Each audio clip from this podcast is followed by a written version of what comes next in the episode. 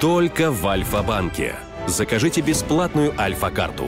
Крутите барабан супер кэшбэка в приложении и получайте до 100% каждый месяц. А еще кэшбэк 10% в супермаркетах в июле. Всем привет! Я Алексей Макаренков, и сегодня мы поговорим о том, как разработчики давным-давно обманывают нас в одном очень привычном для геймера в элементе игр. Плюс разберем странное решение разработчиков Mortal Kombat 1, точнее даже не просто странное, а прям чудовищное. Еще обсудим сроки выхода Nintendo Switch 2 и продажи Xbox.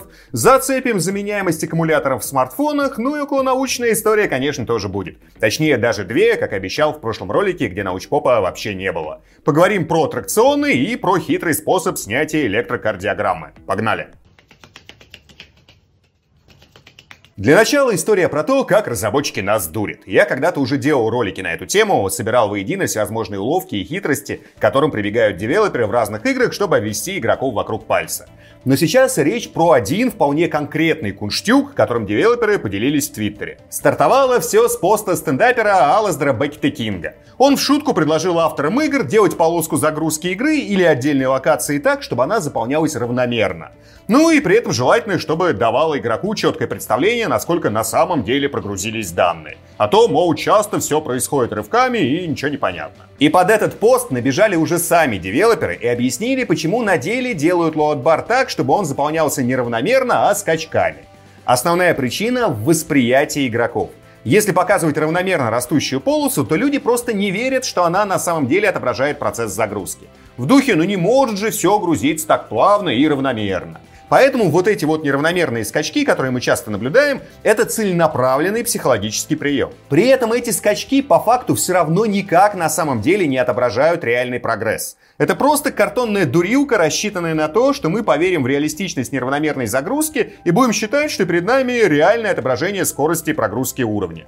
То есть это все фейк, но не простой, а сделанный специально, чтобы мы испытывали как бы больше доверия к самой игре. Что интересно, в некоторых играх полоса загрузки жестко заскриптована, и анимации абсолютно одинаковые при подгрузке любой локации. Но игроки этого почти никогда не замечают. А некоторые разработчики идут дальше и пишут вариативный скрипт, который изменяет скачки лоадбара на разных локациях. Но он все равно остается фейковым. Некоторые девелоперы даже вспомнили случаи, когда экран загрузки добавляли там, где он вообще не был нужен. Ну, то есть, условно, у нас есть уровень, из него происходит переход на другую локацию, которая идейно никак не связана с первой. Ну, то есть, скажем, происходит сюжетное перемещение во времени, например. Из разряда там прошло столько-то лет. И новая локация может прогрузиться почти мгновенно, потому что сама по себе очень маленькая. Но чтобы сделать паузу и дать игрокам немножечко подготовиться к восприятию нового уровня, авторы специально ставят загрузочный экран и запускают новый уровень намного позже, чем он по факту подгружается. В общем, такая вот история. По факту штука достаточно предсказуемая, но о ней обычно не задумываешься, и когда узнаешь правду, это слегка удивляет.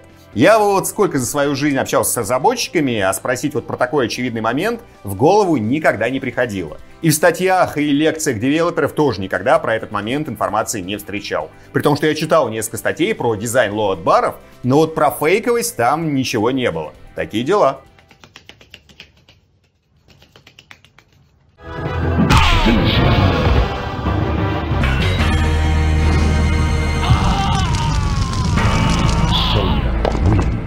А сейчас, на мой взгляд, очень грустная новость. И это новость, которая вот впервые за всю историю, сколько я играю в игры, заставила меня очень предвзято относиться к игре, которую по факту я очень сильно жду. Там, окей, наверное, были и другие случаи, но они были настолько незначительными, что не запомнились. Но этот я уж точно запомню, и речь в данном случае о Mortal Kombat 1. Думаю, вы все знаете, что по игре уже было закрытое тестирование, многие пощупали проект, в YouTube есть множество разборов геймплея. Я многие из них смотрел, но вот одну вещь я упустил напрочь. Это фаталити. Почему-то мне они ни в одном ролике не попались, и как-то вот все это прошло мимо. А потом я захожу недавно утром на Катаку и вижу там довольно объемный материал, который детально объясняет, а что же случилось с Фаталити в новом Мартаче. И нет, в целом Фаталити никуда не исчезли, тут можно быть спокойным, но вот с моей точки зрения случилась куда более страшная вещь. Фаталити в МК-1 стали невероятно простыми. Они вообще никак не зависят от дистанции, а активируются вообще простым двойным нажатием вниз и кнопки. Ну то есть теперь сделать их может вообще кто угодно. И это ужасно. Никакого мастерства не нужно вообще. А ведь именно в этом и была вся суть фаталити. Ты специально их разучивал за каждого бойца, правильно подбирал дистанцию, чертыхался, когда не получалось. В некоторых частях Мартача были еще и дополнительные специальные условия для выполнения. А теперь все, абсолютно любой человек может проворачивать их как нечего делать. Фаталити стали проще, чем большинство комбо или спецудара. Автор Катаку даже объясняет, почему так произошло с его точки зрения. В духе, что фаталити слишком жестоки, и что само сообщество Мартача в последние годы начало от них отказываться, чтобы не слишком издеваться над побежденным противником. Что более этичным сейчас считается завершить раунд обычным простым ударом, а вовсе не фаталити. Ну, чтобы поведение не выглядело насмешкой. Возможно, все это так, и можно даже говорить, что повышение уровня морали, там, этики и нравственности — это замечательно. Но, блин, не в Мартаче, черт возьми. Эта игра всегда была про ультранасилие. Она такое остается и сейчас, но внезапно в одном из самых важных элементов разработчики решили дать слабину. Хотя, возможно, размышления журналиста Катаку и не верны, возможно, авторы просто хотят сделать сложный элемент более доступным для нормисов и для новичков. Но это на деле ничем не лучше, потому что нарушает базовый принцип игр. Easy to learn, hard to master. Фаталити всегда были как раз про hard to master. И вдруг вот такое лютое оказуаливание. Очень надеюсь, что в релизе этот момент все-таки изменит, ну а если не изменит, то уж точно разработчикам придется объяснять игрокам, зачем они решили настолько упростить традиционно достаточно скилловый игровой элемент. И естественно, все это очень хочется обсудить, пишите, что думаете про предельно упрощенные фаталити. Это нормально или так делать точно не нужно?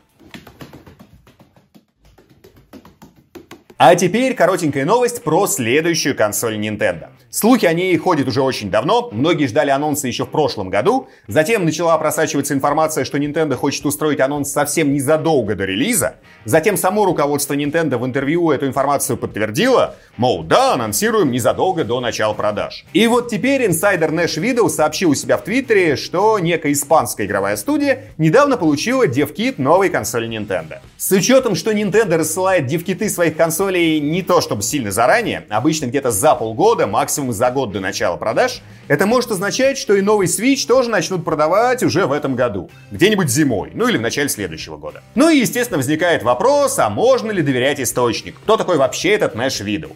Если не слышали про него, это довольно известный инсайдер, и по данным о Nintendo он обычно предоставляет достоверную информацию, по крайней мере, данные о скором анонсе некоторых крупных игр были точными. И если суммировать основные слухи, которые сейчас есть о Switch 2, то получается примерно следующее.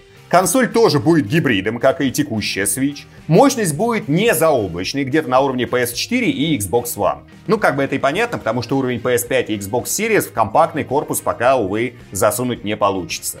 Ну и еще есть данные о полной обратной совместимости со Switch. Повторюсь, это пока только слухи, но в целом выглядят они достоверно. Плюс накопилось их уже столько и от такого количества источников, что очень похоже на правду. Сам анонс, кстати, вероятно, случится на Tokyo Game Show, то есть где-то в 20-х числах сентября. Ну и раз уж заговорили о консолях, вот вам свежая статистика по продажам текущего поколения Xbox. Microsoft уже несколько лет почти не делится такими данными, но тут они цифры такие решили озвучить. На текущий момент Xbox Series X и Series S продано свыше 21 миллиона штук. Естественно, логично сравнить это с продажами PS5. И тут у нас тоже есть относительно свежая информация за апрель. Тогда Sony отчитались, что напродавали 38,5 миллионов своих консолей текущего поколения. За два с хвостиком месяца, скорее всего, объем уже добрался до 40 миллионов. Ну, по крайней мере, если ориентироваться на предыдущую динамику продаж. В общем, теперь информацию очень просто держать в голове. Условно, Xbox продается в два раза хуже PS5. Ну и с данными аналитиков это тоже стыкуется. Они обычно публикуют данные, что продажи Xbox отстают от PlayStation примерно на 70-100%. Короче, ситуация примерно такая же, как в прошлом поколении. Но напомню, что Microsoft включает в свою игровую экосистему не только Xbox, но и ПК, то есть Game Pass. Так что каждый сам для себя решает, насколько корректно проводить аналогии между Sony и Microsoft именно в плане продажи консолей. Sony-то тоже, в общем, на ПК представлены через облако PS Plus Premium, куда входит бывший PS Now. Правда, точных данных о подписчиках только на ПК у нас опять же нет. Равно как и точных данных о подписчиках Game Pass на ПК. А значит, точные сравнения провести не получится. Как-то так. Только в Альфа-банке. Закажите бесплатную Альфа-карту. Крутите барабан супер кэшбэка в приложении и получайте до 100% каждый месяц. А еще кэшбэк 10% в супермаркетах в июле. А теперь новость для тех, кто страдает от того, что в подавляющем большинстве современных смартфонов для замены аккумулятора нужно разобрать чуть ли что не все устройство. Так вот, до этого ходили активные слухи, что в Евросоюзе собираются принять закон о том, что аккумуляторы в смартфонах должны быть легко заменяемыми. Чтобы вот обычный человек мог открыть крышку, вынуть старый аккум и вставить новый. А теперь Европарламент принял таки эту поправку к более глобальному закону, регламентирующему правила создания и утилизации элементов питания для мобильных гаджетов. Заработает все, правда, только где-то в 27 году или даже позднее. Но пункт про заменяемость аккумов в законе теперь есть. И понятно, что все это касается только ЕС, но это большой и важный рынок для всех производителей смартфонов, и чтобы подстроиться под него, они могут начать выпускать смартфоны со сменными аккумуляторами уже массово, то есть в международном масштабе. Но как оно будет на самом деле, конечно, посмотрим. После появления этой новости многие сайты начали писать, что все это, конечно, здорово, но одновременно это значит, что типа прощай водозащита. На деле не уверен. Ну, то есть у того же Samsung давно есть линейка X-Cover. Там вот как раз сменный аккумулятор, но с флагозащитой при этом все отлично. Ну, то есть одно не исключает другого. Ну и пишите, хотелось бы вам, чтобы аккумуляторы в смартфонах стали легко заменяемыми, как это когда-то было раньше, или в современном мире это совершенно не нужно. Прошлый раз я не сделал околонаучную историю, обещал сделать две в следующем выпуске. Собственно, ловите две. Первая достаточно короткая, чтобы не перегружать выпуск. Мы недавно сидели с приятелями, один показал шотс на ютубе с какапа, а потом автоматом свайпнул на следующий видос, и там была нарезка с людьми, которые теряют сознание на аттракционах. Наверняка вы тоже такие сто раз видели. И знакомый такой, типа, «О, Макаренков, расскажи, как врач, а как же это вот вообще можно так испугаться, чтобы вырубиться? Это же вот опасно с точки зрения выживания. Если ты вырубаешься от страха, то тебя может сожрать какой-нибудь хищник. Убегать надо вообще, а не вырубаться. Объясняю. Среди животных такая штука довольно распространена. Встречается она в двух видах. Либо в форме тонатоза, это когда животина притворяется вот именно мертвой. Например, среди млекопитающих так часто поступают опоссумы. Они еще и секрет из желез выпускают, чтобы мерзко вонять и казаться не просто мертвыми, а еще и давно стукшими. И бывает акинезия. Это когда животное замирает, скажем, стоя или сидя, и даже если хищник подойдет близко, зверушка не начинает убегать. В чем фишка такого поведения? В случае с тонатозом, то есть когда прям зверюшка притворяется дохлой, все предельно просто. Многие хищники не едят падаль, потому что в ней вырабатывается целый ворох трупных ядов. Птомаины, там, меркаптаны и вся вот эта вот братья. Это прям очень сильные яды. Чтобы их переваривать, нужны специальные ферменты. Они есть у падальщиков, но зачастую их нет у активных хищников. Они просто сдохнут, если нажрут стухлятины. Ну или, скажем, там у хищников, которые прикапывают жрачку, такие ферменты обычно есть. Так же, как и у облигатных падальщиков. Там у медведей, у росомах. Но вот таких животинок с такими ферментами не супер много. Так что если зверушка-жертва обитает там, где в основном водятся хищники, которые не едят тухлятину, то тонатоз — это просто выгодная стратегия выживания.